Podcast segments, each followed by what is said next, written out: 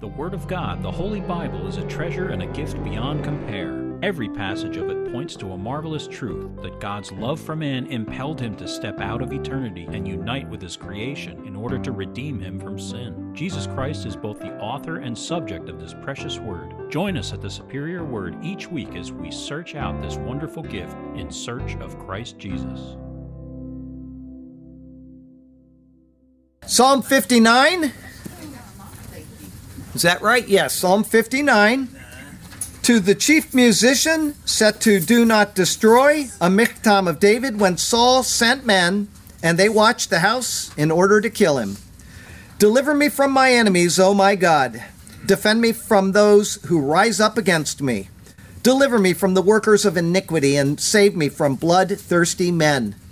For look, they lie in wait for my life. The mighty gather against me. Not for my transgression, nor for my sin, O Lord.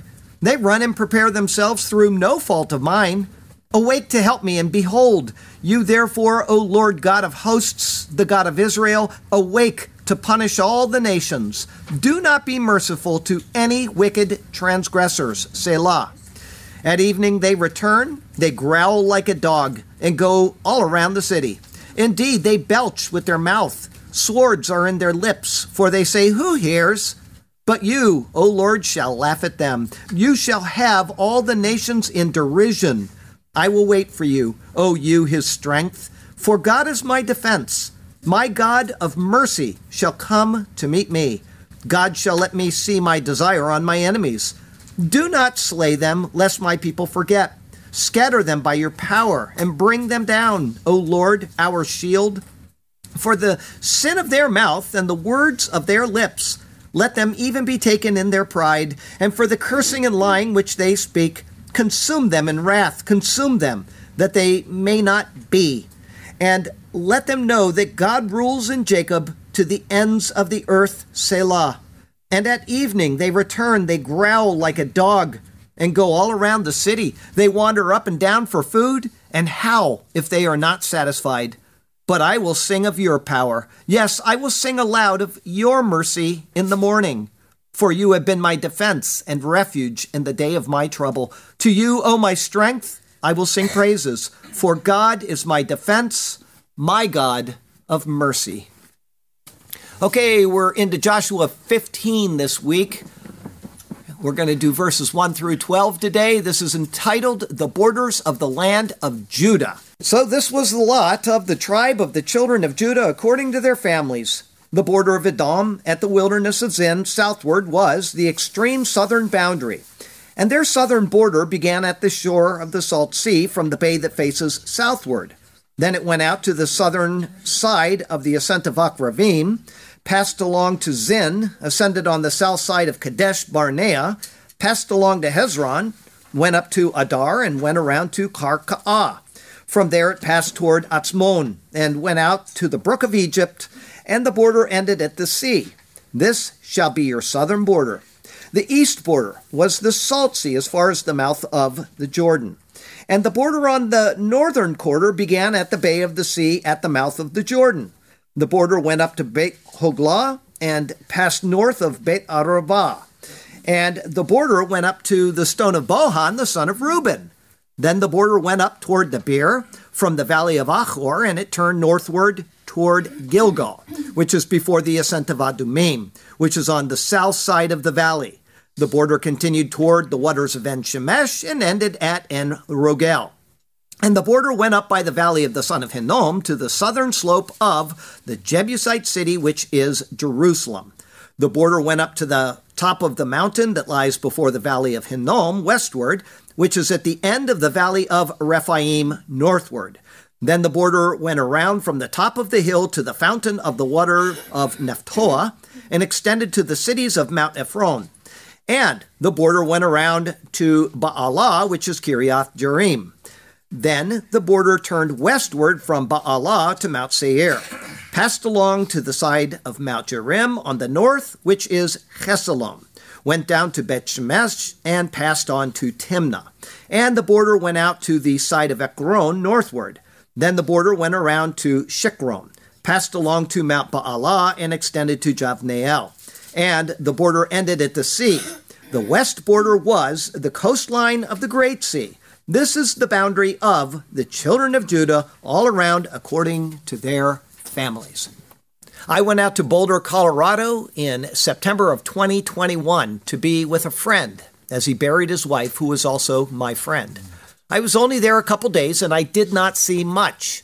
But one thing that I remember clearly was a rocky outcropping on the top of a mountain called Devil's Thumb. I was told it was there, but couldn't really see it until we got to the right angle. And then it became pretty obvious. It stuck right out just like a big fat thumb. There will be a similar thumb in today's passage. You've heard the sermon passage mentioning the stone of Bohan. We could just say, well, yeah, it's there to mark out the border and nothing more. And that could be true. But when the things referred to in these borders keep matching things that are found elsewhere in the Bible, it becomes harder to simply dismiss them as coincidences. I will admit a bit of speculation for a couple of the names in this passage, but that is more likely my inability to properly analyze what is being presented than any lack in the biblical text. The thing is, like all other typology, it has to match the other instances where the same things are mentioned, or we're just making things up as we go. And that is not a good way to handle an evaluation of Scripture. But when it does match up, that makes it pretty certain that we are being shown more than just literal history, but typology as well. What I'm saying when I say that is that we will see something like the word Arava in the book of Numbers, and we'll see it in Deuteronomy, we'll see it in Joshua. It has to be translated the same way each time, or you're making something up. We don't want to do that. We want to be consistent in how we analyze words, using them in the same manner. If that happens and it keeps making pictures, we're seeing something. Our text verse comes from Proverbs 30. It is verse 5. Every word of God is pure. He is a shield to those who put their trust in Him. If every word of God is pure, then it logically follows that every word of God also has purpose. In stating that something in the word is pure, and the Bible says a lot of things, then we can be confident that God has carefully placed each word in Scripture for a reason, or several reasons. Solomon then goes on to say that God is a shield to those who put their trust in Him. Well, how does that come about? Someone could say some other supposed holy book was the Word of God. So do we just say, okay, then I'll put my trust in the God seen in that book because someone said it? That would be foolish. So, how do we determine if the word we really have is the Word of God? By reading it, studying it, and then accepting or rejecting the premise stated in it. Paul says that faith comes by hearing, and hearing by the Word of God. You can't reasonably say this is the Word of God without actually checking it out. But once you've checked it out, faith came. The Word was heard, and only then was there the necessary response. To get this, think of someone printing off a stack of books with the words the Holy Bible on it. That's on the outside, but on the inside are just blank pages. See? It doesn't work. This wonderful book that we go through each week is filled with evidence that it is what it claims to be. In today's sermon, I am going on faith that the borders of Judah are telling us a story. Why? Because I have done the study. If you stick around, you'll hear what is presented. Then you can decide if it fits in with what you know. Great things truly are to be found in His superior word. And so let us turn to that precious word once again.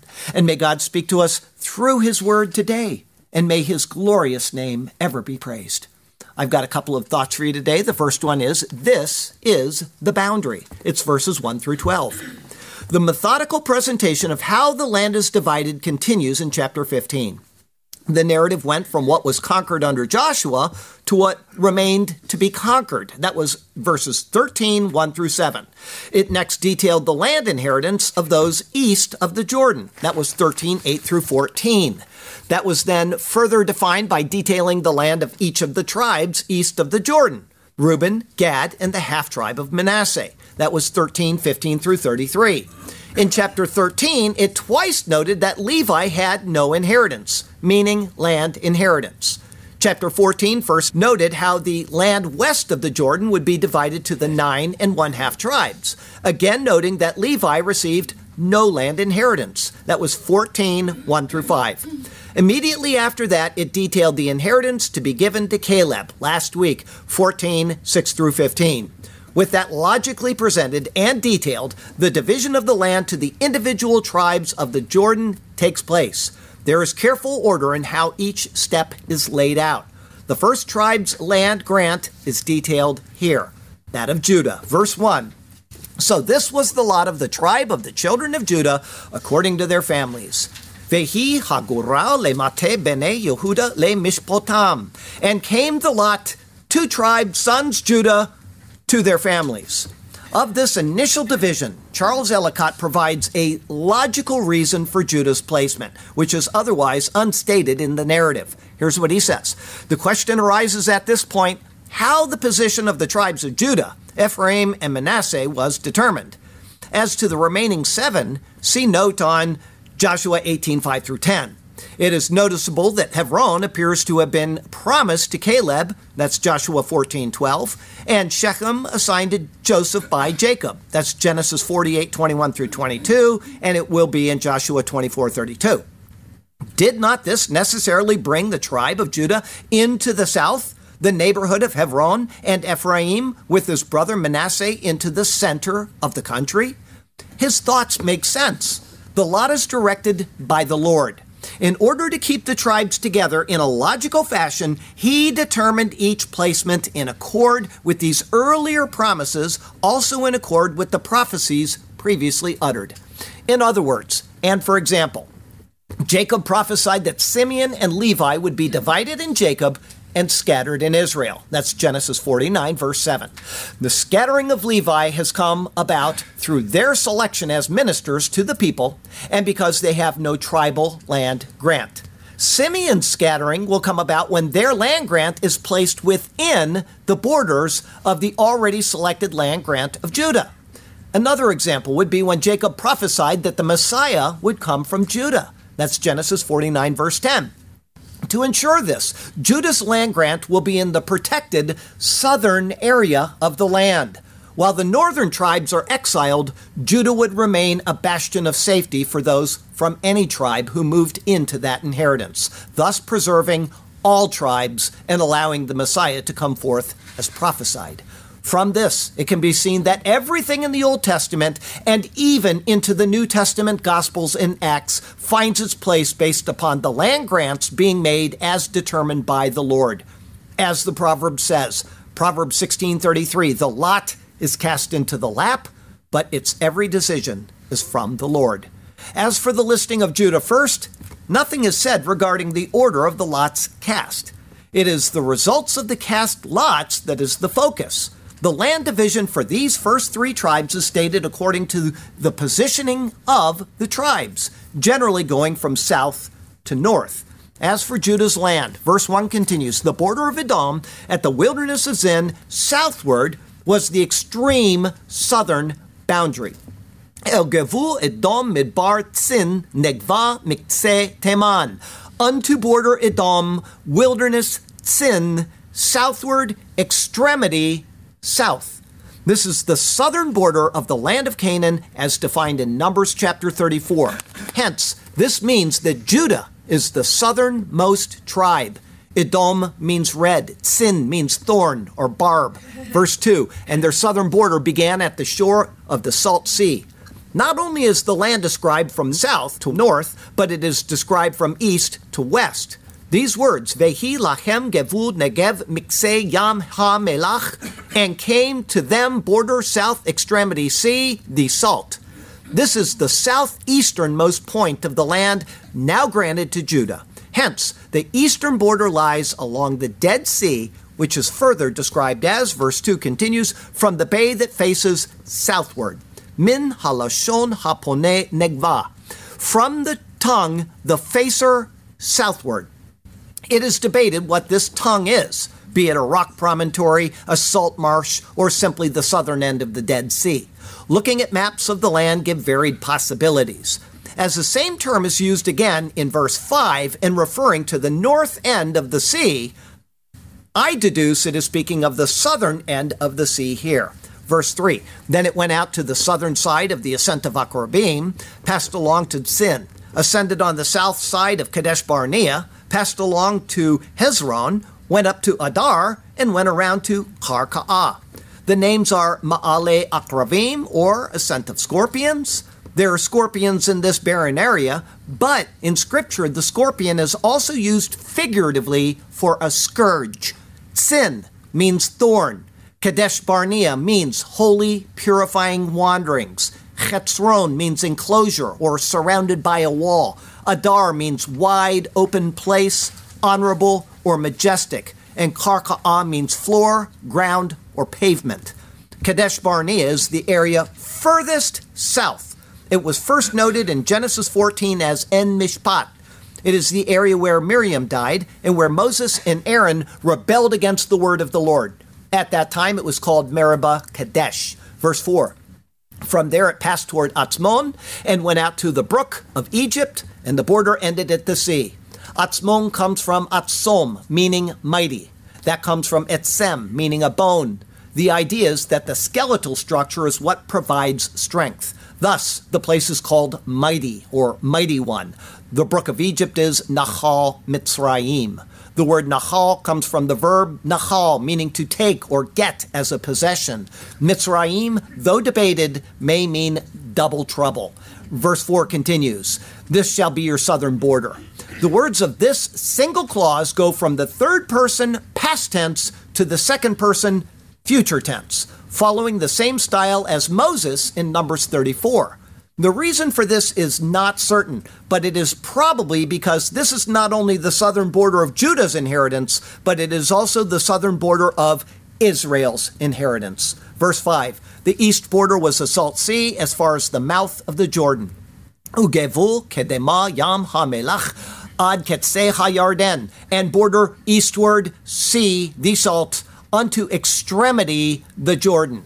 The meaning is that the western shore of the Dead Sea would be Judah's eastern border, all the way to where the Jordan enters into the sea. At that point, verse 5 continues, and the border on the northern quarter began at the bay of the sea at the mouth of the Jordan.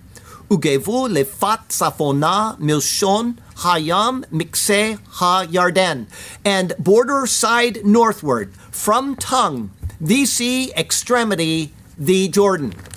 The meaning is that this northern border goes to the spot where the Jordan River flows into the Dead Sea. From there, verse 6, the border went up to Beit Hoglah and passed north of Beit Arava. Ve'ala hagevul Beit Haglah ve'avar mitzvon lebet ha'arava and went up the border Bet Hoglah and passed over north to Beth Arava. Bet Hoglah means house of the partridge, but it also means house of turning in joy. The word comes from hagal, to wobble or to hop. It is the same name as one of the daughters of Zelophehad. This is a point between the tribes of Judah and Benjamin, but belonging to Benjamin. It is between Jericho and the Dead Sea. Beit Ha-Aravah means house of the plain, but it is derived from Arav, meaning to give in pledge. Hence, it can also mean house of the pledge. It is ascribed to Judah in Joshua 1561 and then to Benjamin in Joshua 1822. Hence it was a joint border city. Next, verse 6, and the border went up to the stone of Bohan, the son of Reuben. Ve'alah hagevul even Bohan ben Reuben, and went up the border, stone Bohan, son Reuben.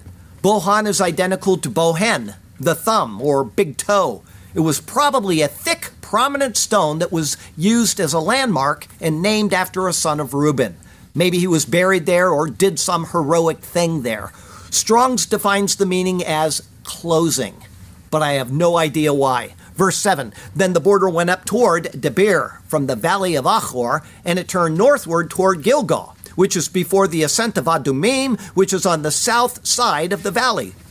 Debir means place of the word. This is not the same Debir as seen in Joshua 10 or the other Debir in Joshua 13.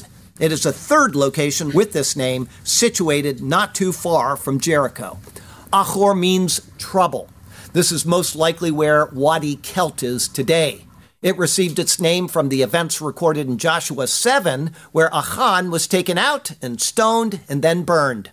Gilgal, Ha Gilgal, means the rolling away, signifying the liberty.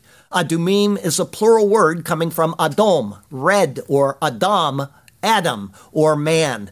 Thus, it is the ascent of the red ones, or ascent of the Adams, meaning men. That is said to be Minegev la Nahal, or from south to the wadi. The noun Nahal, coming from the verb Nahal, means to inherit. Verse 7 continues The border continued toward the waters of En Shemesh and ended at En Rogel. En Shemesh means fountain or eye of the sun. The same word means both. It means fountain because it looks like a spring, an eye coming up, or eye. So it's either fountain or eye of the sun. It is identified today as the Apostles' Spring, which is about a mile below Bethany. That is the only spring on the road to Jericho. En Rogel could have a couple meanings. Rogel comes from regel, meaning foot, or ragel, meaning to go about on foot. As such, it could mean fountain or eye of the fuller, because the foot is used for washing garments, or fountain of the traveler. Verse 8 And the border went up by the valley of the son of Hinnom to the southern slope of the Jebusite city, which is Jerusalem.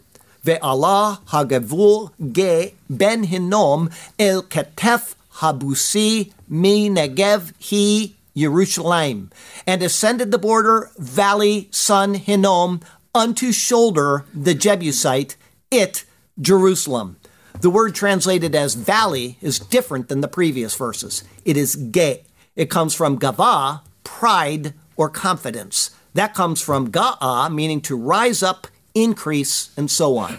The original meaning of Hinnom is pretty much lost. The few who attempt to translate it associate it with the thought of wailing. Hence, this could be paraphrased as the exaltation of the son of groaning. In the New Testament, this becomes the well known Gehenna. It is a valley that runs along the border of Jerusalem. Jebusite means treading down or trodden underfoot.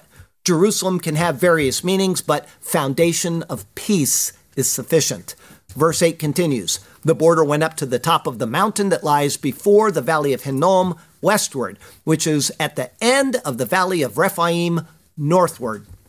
It is supposed by some that this is referring to Mount Moriah, seen in Genesis 22 2 and 2 Chronicles 3 verse 1, the spot where Isaac was offered up and later where the temple was built. This is said to be at the end of Emek Rephaim Tzafonah, depth Rephaim northward. The Emek is a deep, broad valley. Rephaim comes from either Rapha, to sink or relax, or from Rapha, to heal. Strong's goes with the latter. Thus it would be the depth of the healed ones. Verse 9 Then the border went around from the top of the hill to the fountain of the water of Nephtoah. Ve'ta'ar hagevul merosh hahar el mayan me and marked out the border from top the mountain unto fountain waters Nephtoah. There is a new word here, ta'ar. It comes from a primitive root meaning to delineate. Hence, it means to extend, be drawn, or mark out. There is a marking out of the area from the top of the mountain that extends to the fountain of these waters, identified as Ain Lifta, which is northwest of Jerusalem. Nephtoach means opening. Verse 9 continues, and extended to the cities of Mount Ephron. The name Ephron comes from either Ophir, a deer, or Afar, meaning dust. The same name was seen in Genesis 23, and it signifies of the dust. Verse 9 continues, and the border went around to Baalah, which is Kiryat Jearim. Ve'ta'ar hagevul Baalah he Kiryat Yerim, and marked out the border Baalah, it Kiryat Jearim. Baalah means lady or mistress. Jearim means city of forests or city of honeycombs. This city is noted in Scripture as the residence for the Ark of the Covenant for 20 years after it was sent back to Israel by the Philistines. Verse 10 Then the border turned westward from Baalah to Mount Seir. Venasav hagevul mi Baalah yama el har Seir. And went around the border from Baalah westward unto Mount Seir. This is obviously not the same Mount Seir which is found in the land of Edom, but it is the same name, Mount Hairy, probably given because of its hairy appearance, being covered in low brush or bushes. From there, verse 10 continues, passed along to the side of Mount Jearim on the north, which is Kesalon, went down to Beth Shemesh, and passed on to Timnah. Mount Jerim has the same meaning as Kiriath Jerim, Mount of Honeycombs, or Mount of Trees. The name Chesalon comes from Kasal, used only in Jeremiah 10, verse 8. Here's what it says there Inasmuch as there is none like you, O Lord, you are great, and your name is great in might. Who would not fear you, O King of the nations? For this is your rightful due. For among all the wise men of the nations and in all their kingdoms, there is none like you. But they are altogether dull hearted and foolish. That word there, kasal, a wooden idol, is a worthless doctrine. Some use the word in a manner that attempts to turn it into a good concept and thus translate chesalon as trust or firm confidence. But it appears to simply mean Mount Stupidity. Beth Shemesh means house of the sun. Timnah means allotted portion. Timnah is said to be in Judah in verse 1557, but it is said to be in Dan in verse 1943. Hence, it too was a joint border city. Verse 11, and the border went out to the side of Ekron northward. As seen in chapter 13, Ekron comes from akar, to pluck up or uproot but that is from the same as Eker, meaning an offshoot or a descendant. Hence, the name could either mean offshoot or uprooted. Zephaniah will make a play on the name later in Scripture, saying Ekron shall be uprooted. In Joshua 10:43, Ekron is said to be in the original land grant of Dan.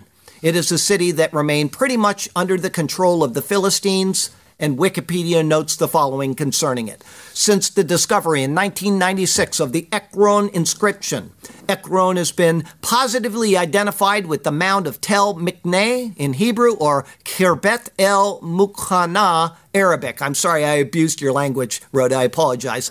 The Tel lies 35 kilometers, 22 miles west of Jerusalem, and 18 kilometers, 11 miles north of Tel Es Safi the almost certain site of the Philistine city of Gath on the grounds of Kibbutz Revadim on the eastern edge of the Israeli coastal plain. Verse 11 continues Then the border went around to Shikron, passed along to Mount Baalah, and extended to Jabneel. Shikron supposedly comes from shachar, to become drunk. However, the root skr can mean either shachar or sakir, hired sakar, to hire, wage, and so on. As such, it does not have to indicate being drunk, but wages.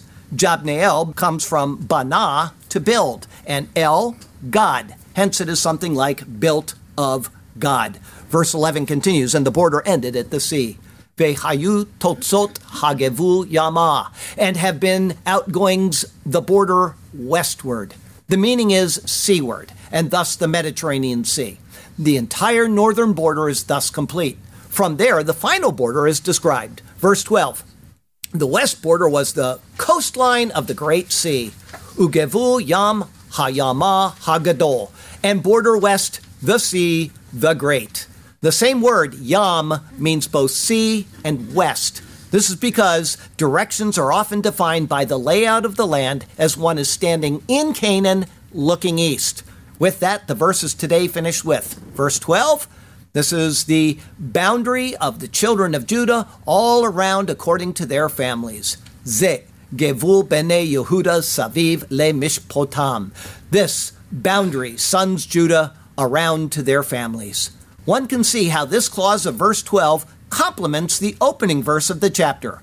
They are like bookends to the section which has been presented. Verse 1 And came the lot to tribe sons Judah to their families. Verse 12, this boundary, sons Judah, around to their families.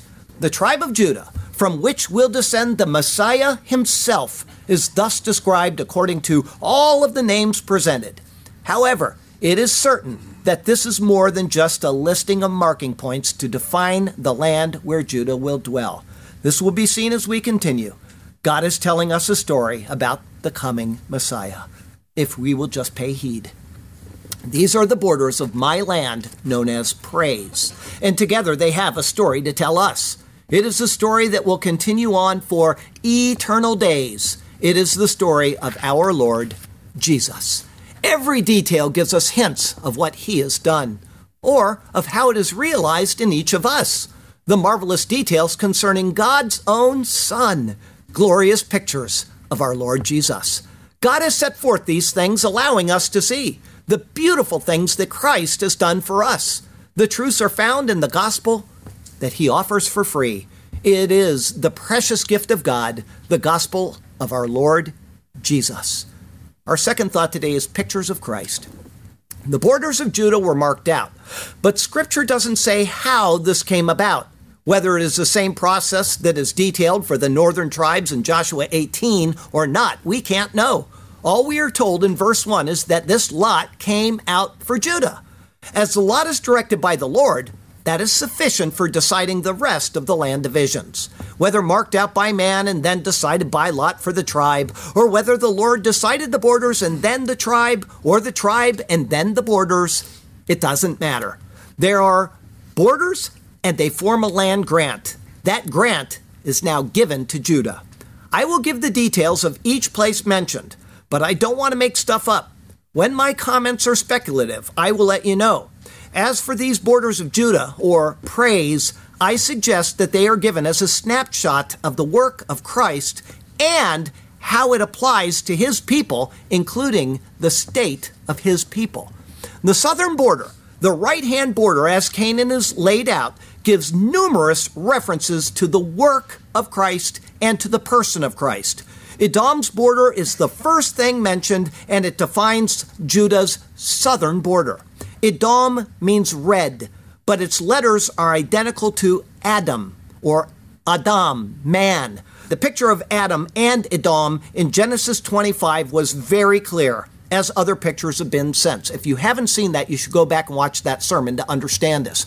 Christ is noted as the second man and the last Adam in 1 Corinthians 15. There it says, and so it is written the first man, Adam, became a living being, the last Adam became a life giving spirit. That's 1 Corinthians 15 45.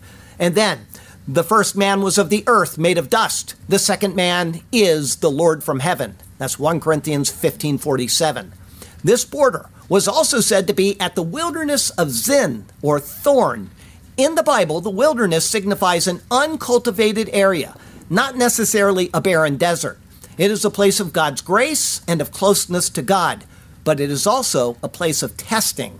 For some, such as Israel, the testing resulted in disobedience. For others, such as when Christ was tested, it is a place of fellowship through obedience. The wilderness and the laws are closely connected because it is by law that testing is accomplished. As for the wilderness of Zin, that was seen several times as typical of Christ's cross. This is the extreme right or southern border.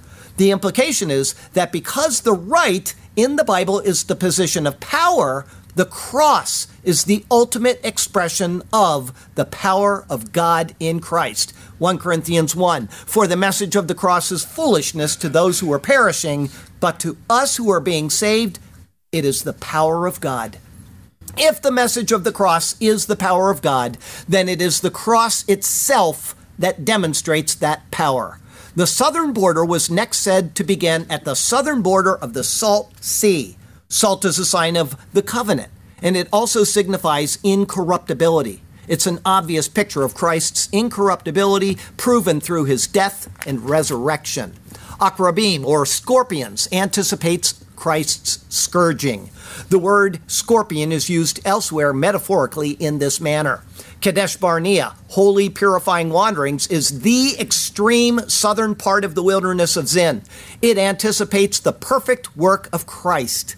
Hezron, or enclosure, anticipates his tomb. Adar would signify the majestic nature of the Lord's work. That's found, for example, in Luke 9:43, 2 Peter 1:16, and so on. Karka'ah, pavement, would anticipate the pavement. Gabbatha, where Christ was judged in John 19:13. Atzmon, meaning mighty, speaks of the mighty nature of Christ's work. These are not in order in the narrative, but that only makes sense because they are north of Kadesh Barnea in the wilderness of Zin, which anticipates his cross. In other words, the border goes down like this. Okay? So they don't have to be in order because we're putting the cross at the preeminent position and everything else follows logically. Hence, they are anticipating the cross as the south is approached. The brook of Egypt, Nahal Mitzrayim, is the anticipation of the inheritance of those who are in double trouble, fallen, and without God in the world. This is the southern border. It anticipates Christ's work, the power of God unto salvation brought about through his life, fulfilling of the law, death and fulfillment of the law, and the application of those things to the people of the world. The statement, which was in a different tense than the others, this shall be your southern border, anticipates that the typology extends beyond Judah to all of Israel. This would then be inclusive of Gentiles who are brought into the commonwealth of Israel, as is stated in Ephesians 2, verse 12. As such, it is an all inclusive statement concerning the scope of the completed work of Jesus Christ. With that, the eastern border was defined in verse 5 as the western border of the Salt Sea. The word kedemah, or eastward, was used. Kedem signifies east, but it also signifies before, earlier, and even everlasting in the Bible. If you go to uh, the description of Jesus in Micah 5, I believe it is, it says his origins are from everlasting. It's Kedem, it's the east, it's from before time. Again, it speaks of the nature of the covenant, which would be the new covenant, because the Jordan, the descender, meaning Christ Jesus, falls into the salt sea. His perfect work anticipates his incorruptible nature, the perfection of the new covenant and the eternal nature of that covenant, all seen in those words there. The northern border has a lot of names in it. North is the dark or hidden direction in Scripture we can think of it as anticipating those who are hidden in Christ, as Paul says. In other words, the effects of the work of Christ as they apply to his people. We've got Christ's work here, we've got the nature of Christ in the covenant here, and now we have the effects of that here. As just relayed, that begins at the Jordan as it falls into the Salt Sea. One must come through the Jordan, meaning through Jesus Christ, to enter the inheritance. That is through his death, burial, and resurrection, typified by the Jordan at the mouth of the salt, meaning the Dead Sea. Beit Hoglah, the house of turning and joy, anticipates the state of believers in their salvation. Beit Arava, the house of the pledge, signifies the state of being sealed with the Spirit. For example, now he who establishes us with you in Christ and has anointed us is God and who has also sealed us and given us the Spirit in our hearts as a guarantee. The Greek word there is aravon, pledge. That's 2 Corinthians 1:21 and 22. It's also seen in 2 Corinthians 5 verse 5 and Ephesians 1 13 and 14. The stone of Bohan or thumb is next. Stone signifies establishment, as in setting up a pillar. It signifies permanence. That which is established is set to stand firm. It signifies resiliency and strength, as in that which is fixed and unyielding. The thumb represents the hand and thus action. It is that which has the ability to grasp firmly. It anticipates the eternal security of the believer, something that follows naturally after the pledge of the Spirit. Adding in the name Reuben, meaning see a son, would anticipate the sonship of those who are in Jesus Christ. As Paul says, for you are all sons of God through faith in Christ Jesus. Verse 7 anticipates the trek believers take in Christ. It says the border went to Debir, place of the word, from the valley, meaning the depth of trouble. Man in Christ was in the depth of trouble. He hears the word and believes. From there, it goes to Ha Gilgal, the liberty, just as man enters into the liberty found in Christ. The reproach is rolled away. That is said to be before the ascent of Adumim, or ascent of the red ones, meaning men. It is the heavenly promise noted many times in Scripture, such as Ephesians 2, verse 6, where believers are said to be raised up and seated in the heavenly places in Christ Jesus. This location was on the south side of the valley. The word Negev or parched is used. The valley is Nahal, an inheritance. The meaning seems obvious. Even though we have the heavenly inheritance in Christ, until things are finished, we are still on the dry side of glory awaiting the life that is truly life, where the waters of life flow copiously and constantly, forever and ever and ever. The border then continues to En Shemesh, fountain of the sun, and ends at En Rogel, fountain of the fuller. It speaks of the eternal light of Christ, Malachi 4 2, and thus the eternal flowing of light where there will be no night, Revelation 22, verse 5, and of the eternally purified garments, such as those mentioned in Revelation 3, verse 5. Verse 8 continues with the effects of the work of Christ on his people. It mentions the valley of the son of Hinnom, the exaltation of the son of groaning. Christ went through his passion, and because of it, he now brings each of us out of our own state of groaning. Here's what it says in Romans 8 For we know that the whole creation groans and labors with birth pangs together until now. Not only that, but we also, who have the first fruits of the Spirit, even we ourselves groan within ourselves, eagerly waiting for the adoption, the redemption of our body. It then mentions the Jebusite, the treading down. The word is derived from bus, to tread down or to trample. The thought is expressed in Psalm 60. Give us help from trouble, for the help of man is useless. Through God we will do valiantly, for it is He who shall tread down, that word, bus, our enemies. Immediately after that, it said, It, Jerusalem. The foundation of peace is realized because of our position in Christ. Next, it said the border went up to the top of the mountain before the valley, Ge, of Hinnom westward, which is at the end of the valley Emek of Rephaim northward. A paraphrase of the two would be the exaltation of groaning and the depth of the healed ones. Each again anticipates the state of believers. The fountain of Nephtoah anticipates eternal access into glory symbolized by the gates that are never shut in the New Jerusalem. Mount Ephron is given to anticipate the gathering of those of the dust, meaning the redeemed of humanity. As for the next two names, I mentioned I don't want to be dogmatic. I can only speculate and tell you what I think. Baalah is a feminine word. The word Baal means master. Hence, Baalah means lady. But not if we think of as a general female. Rather, we can think of lords and ladies. My supposition would be that it refers to the church as a whole, which is a feminine noun. This was also called Kiriath Jearim. The standard meaning is city of honeycombs or city of forests. However, Abarim says the following The verb ya'ar isn't used in the Bible, and it's a complete mystery what it might have meant. Noun ya'ar is the common word for forest or thicket, and the identical noun ya'ar means honeycomb. It is, of course, perfectly possible that these two nouns are not two, but one, describing something general like a thing that consists of many elements which contain energetic nutrients, either fruits or honey.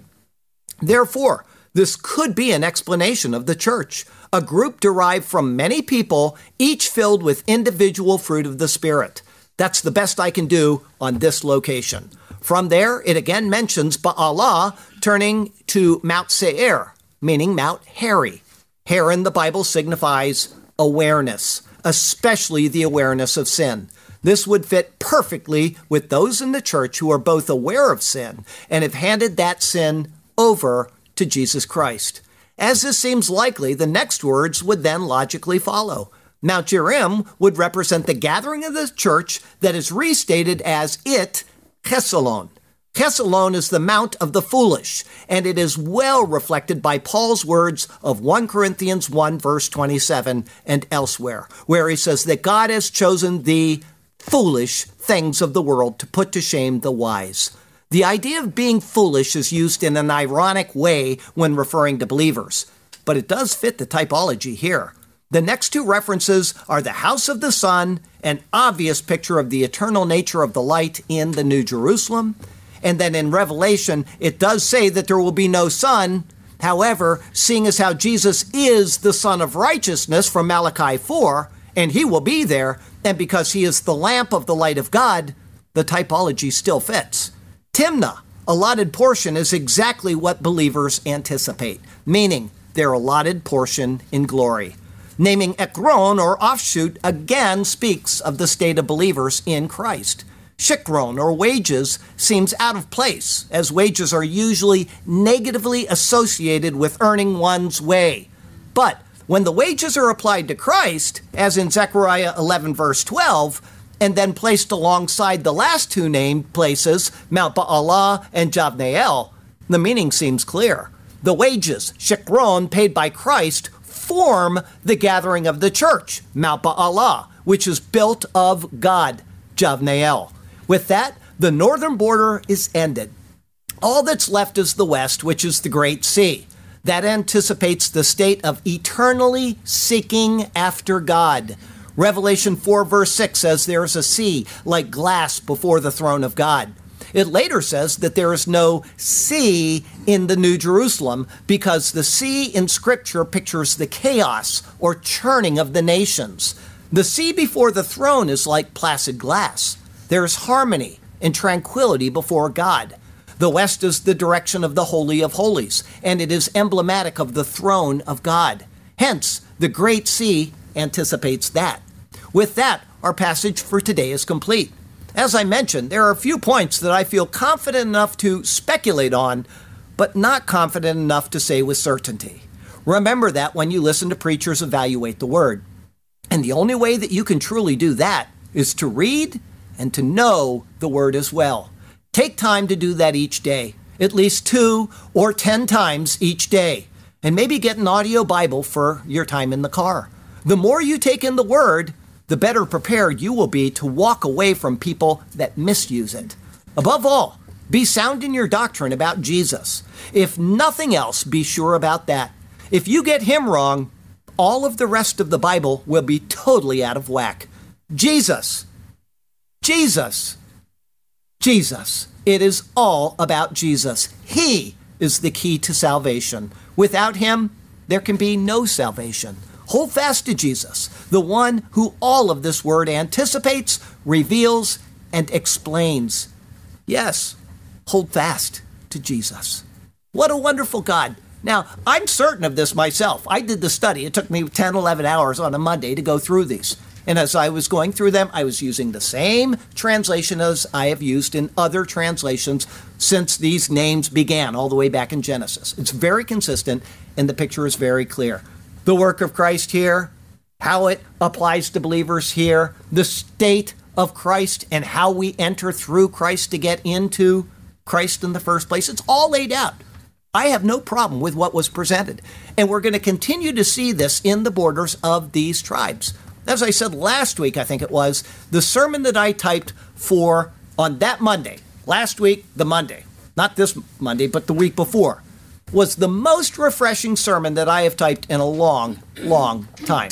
I'm not saying it's my favorite sermon. I'm not saying that you're going to like it. I just was so refreshed at seeing the typology in there. I'm looking at it and I'm thinking, can't be that.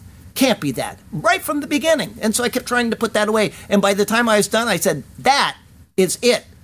It was so clear and obvious that when you get there, unless we're gone first, you're going to love it. I'm telling you. It just, it's marvelous. And the next week after that, it fit again this past Monday. Unbelievable. So the borders and the locations and the cities are all telling us a story. We just have to be willing to look. Now, next week, you will notice if you look, the uh, chapter 15 that we're in, it's like 65 verses long, and we've got like 872 names in there. You got like a 14 hour sermon coming for you, folks. Okay, that may not be true, but I think you'll enjoy it. I really do. The whole point of what I'm saying, though, is everything points to Jesus. Everything. The Bible is telling us to wake up from our slumber. God is putting His Son on display and the effects of what he has done for you on display. And all you need to do is one simple thing. Man, we had the best day at the projects yesterday. I'm telling you what, sometimes we go there and it's like nothing ever gets done. You think, what am I doing here? And it can go on for months. And then you have one of those days that reminds you everything is going well. I got to talk to a young man yesterday, and I could tell he had no self esteem at all. He was literally just, Can we pray with you? Yeah, okay. It was just, everything was just negative. And then I, I asked uh, Rick, I said, Rick, do you want to talk to him? We'll go on. He said, No, no, you go ahead. So I got to talk to this guy. And I'm telling him about Jesus. I had already given him a Bible. And I said, Listen, you were created in God's image. You have value. And this is what God did for you to prove your value. And that young guy lit, I'm not kidding, it was as if he was a light that was pulled on. He went from a dark, somber to the happiest face. He was so filled with joy in his face. And I said, Now read this book, get to know it. Get to know the Lord that did this for you. It was just unbelievable the change in his face. And then all the way through the projects, we just kept meeting nice people, new people, people that were just, it was a great day. We don't always get them, it's not very common, but Jesus has the power to change lives. Call on Jesus. The, what I told him is, here it is. Here's what you need to do in order to be saved. And you could see people always, they start backing up like, oh, here comes. I said, all you have to do is believe. God did the work. He sent his son. His son died for your sins. His son was buried. His son rose again. That is all that God wants of you. He was so happy to hear that news. It was just utter joy in his face. You believe this. And the next time somebody asks you, Are you going to heaven? you tell them yes, because of the shed blood of Jesus Christ. Praise God for Jesus. Do it today. Yeah, sealed. It's done. Our closing verse comes from 1 Thessalonians chapter 2. Oh, by the way, we're starting 1 Thessalonians 1 verse 1 Thursday Bible study. Be here or be square. For this reason, we also thank God without ceasing. And when I say be here, I mean either online or whatever. Just pay attention to the Bible. For this reason, we also thank God without ceasing. Because when you received the word of God, which you heard from us, you welcomed it not as the word of men, but as it is in truth, the word of God, which also effectively works in you who believe. You want to see a big change in somebody? Read them the Quran. No, you're, you're going to get no change. You might get a negative change. Read them about Buddha. Read them about. I don't care what you read from this world that has been produced by man, you will not get the change that you will get from the power of the written word of God. Wonderful. Which also effectively works in you who believe. Praise God for his wonderful word. Next week is Joshua 15. Here it is, 13 through 63 more precious than the biggest heists of Luta. It's entitled A Share Among the Children of Judah. That'll be our 32nd Joshua sermon. Like I said, it's a long sermon. You got you better just bring your your uh, yeah bring your coffee and maybe a, a sleeping bag because it's not. It's the same length. I promise you, it'll go quickly. The Lord has you exactly where He wants you. He has a good plan and a purpose for you. It is He who defeated the enemy and who now offers His people rest. And so follow him and trust him, and he will do marvelous things for you and through you. Okay? Now I've got a question for you. Two people are going to get this, and maybe three. So I want you to raise your hand like usual. Sometimes I don't think anybody's going to get it. I said just shout it out. But this one, raise your hand. Finish this verse. If a tree falls to the south or to the north, where, where there it is. In the place where the tree falls, there it shall lie. One of my favorite verses in the Bible. Actually, believe it or not, that is the verse that R.C. Sproul came to Christ over. That verse. Now, you tell me, how can that verse convert a person? R.C. Sproul came to Jesus Christ because of that verse. Here it is a tree is standing that falls to the south or to the north. In the place where it falls, there it will lie. You got one life, and when you lay down your head, that is where you will lie forever. And how did he get predestination out of that? That's all. I don't care about that. That's that's just bad training that came later. But when he said that, I said I can believe that. What a wonderful verse. One of my favorite in the Bible. Oh, I didn't tell you what your treat was. You get some Florida saltwater taffy. Yeah. Okay. Off in the parking lot for that. Oh, uh, we'll get that in one second. Okay, I got to read you a poem here, and then we'll we'll get done. This is called "The Borders of the Land of Judah." So this was a lot of the tribe of the children of Judah, according to each family. The border of Edom at the wilderness of Zin, southward was the extreme southern boundary. And their southern border began at the shore of the Salt Sea, from the bay that faces southward. Then it passed out to the southern side of the ascent of Akrabim, passed along to Zin, yes, Zinward. Ascended on the south side of Kadesh Barnea, passed along to Hezron. How about that, huh? Went up to Adar, and then went around to Karka'ah. From there, it passed toward Atzmon and went out to the brook of Egypt. And the border ended at the sea. This shall be your southern border, so don't feel gypped. The east border was the Salt Sea, as far as the mouth of the Jordan, which rhymes with Gordon. And the border on the northern quarter began at the bay of the sea at the mouth of the Jordan. The border went up to Beit Hoglah and passed north of Beit Arava there and then. And the border went up to the stone of Bohan, the son of Reuben. Then the border went up toward Debir from the valley of Achor, and it turned northward toward Gilgal, where the troops rally, which is before the ascent of Adumim on the south side of the valley. The border continued toward the waters of En Shemesh and ended at En Rogel. Let's not hear any haw or hem. And the border went up by the valley of the son of Hinnom to the southern slope of the Jebusite city which is Jerusalem. The border went up to the top of the mountain that lies westward before the valley of Hinnom, which is at the end of the valley of Rephaim northward, where Rephaim roam. Then the border went around from the top of the hill to Nephtoah's fountain of water flowing to the brim, and extended to the cities of Mount Ephron, and the border went around to Baalah, which is Kiriath Jearim. Then the border turned westward from Baalah to Mount Seir, passed along to the side of Mount Jearim, Hurrah! On the north, which is Chesalon, went down to Bet Shemesh and passed on to Timnah. And the border went out to the side of Ekron northward. Then the border went around to Shikron, as you can see, passed along to Mount Baalah and extended to Javneel, and the border ended at the sea. The west border was the coastline of the Great Sea. This is the children of Judah's boundary.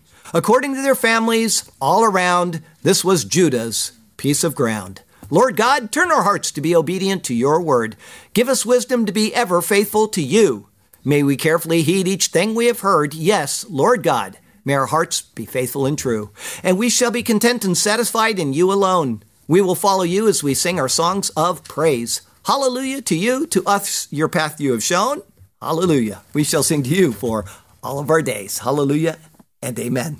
Heavenly Father, thank you for the stories you tell us in typology, in pictures, in, in, the lives of people and how they live them, in the morality that is displayed, in the wisdom that is displayed. What a precious word you have given us. Thank you that every word is pure, every word is precious, and every word has purpose. Thank you for this wonderful word from the wisdom of your mind and for the benefit of the saving of our souls and then the encouragement of our lives in Christ. Thank you for this precious word. And Lord, we thank you for Jesus, who is the subject of this word. Thank you that he did what he did so we can be reconciled to you. And it's in his precious and beautiful name we pray. Amen. Yes, we have um, a video coming out next week. Uh, Sergio's been working on it for what, four months now. Okay, he's had obviously family, he's had health problems, he's had a wife that he's got to take care of. Okay, and so he's he's had a lot to do, but at the same time, he has put a ton of work into this video. So I hope that you'll enjoy it. And my question for you, this is what I wanted to ask you. Are you going to plug it into the computer so that we can watch it before the rest of the people of the world? If so, I just need to tell them. If not, that's fine. Well, if we do, you have to say yes or no. If you'll do that for us, and I'll tell them they need to be here at 9 o'clock if they want to see the preview of this video. Because it's long. It's 30 It's 30 minutes, so you have to be here by 9 o'clock or at the latest 9.05 because I'm starting it by then. They could just watch it at home. Yeah, you can watch it at home, but Better sound effects. Better well, we got a TV here. It's up to them. I'm just giving them the option. Oh. Do you care? No. You'll have to watch it again at home so he gets the numbers to go up. But anyway, all right, we'll plan on that. We'll plan on that. If there's a change, then I'm going to have to let you all know that. But I just want to know if we could watch it early. Okay, if you want to come in and watch it, great. All right. Um, but I just wanted to get approval of that. And so he says, yes, so that's what we're going to do. Passage from the sermon that's coming up. Oh, yeah, weeks, that's right. He- Joshua 19. Joshua 19, he took a passage out of there for this. So he actually he emailed me and he said, "Well, you know, I, I don't know if uh, you've done the sermon, but I need information from it." And then he checked and he's like, "Oh, it's done." So he used that just Well, four actually, days ago. Four months of work. I finished the video, and then I read the sermon. They had to change everything. That's true. He had to delete a lot in the past week. That's true. Everything was wrong. man. Yes. Way to go, Charlie. Way to go, Charlie. Okay, so um, we're going to uh, we're going to uh, take communion now. As we are taking communion, I said this last year. I don't want anybody to blow up over this. I understand that legalism permeates some people's souls, and they can't get away from that kind of stuff. But this week, in two days, is Valentine's Day. So I have something for each lady that comes up. Okay, I have something for you. As you come up, I'll give it to you. I, that's what I was doing was counting to make sure I had enough. Okay, if you don't want a Valentine's flower, then don't take it. Don't give me any grief like one lady did here a couple years ago. I don't need that in my life. Okay, so yeah, oh boy, that was just miserable. So don't be legalistic in life. Uh, Valentine's Day is not a pagan holiday. Valentine's Day is an invented holiday, which came up about 18 something. Somebody invented it. And that's where it came from. Hallmark. Yeah, exactly.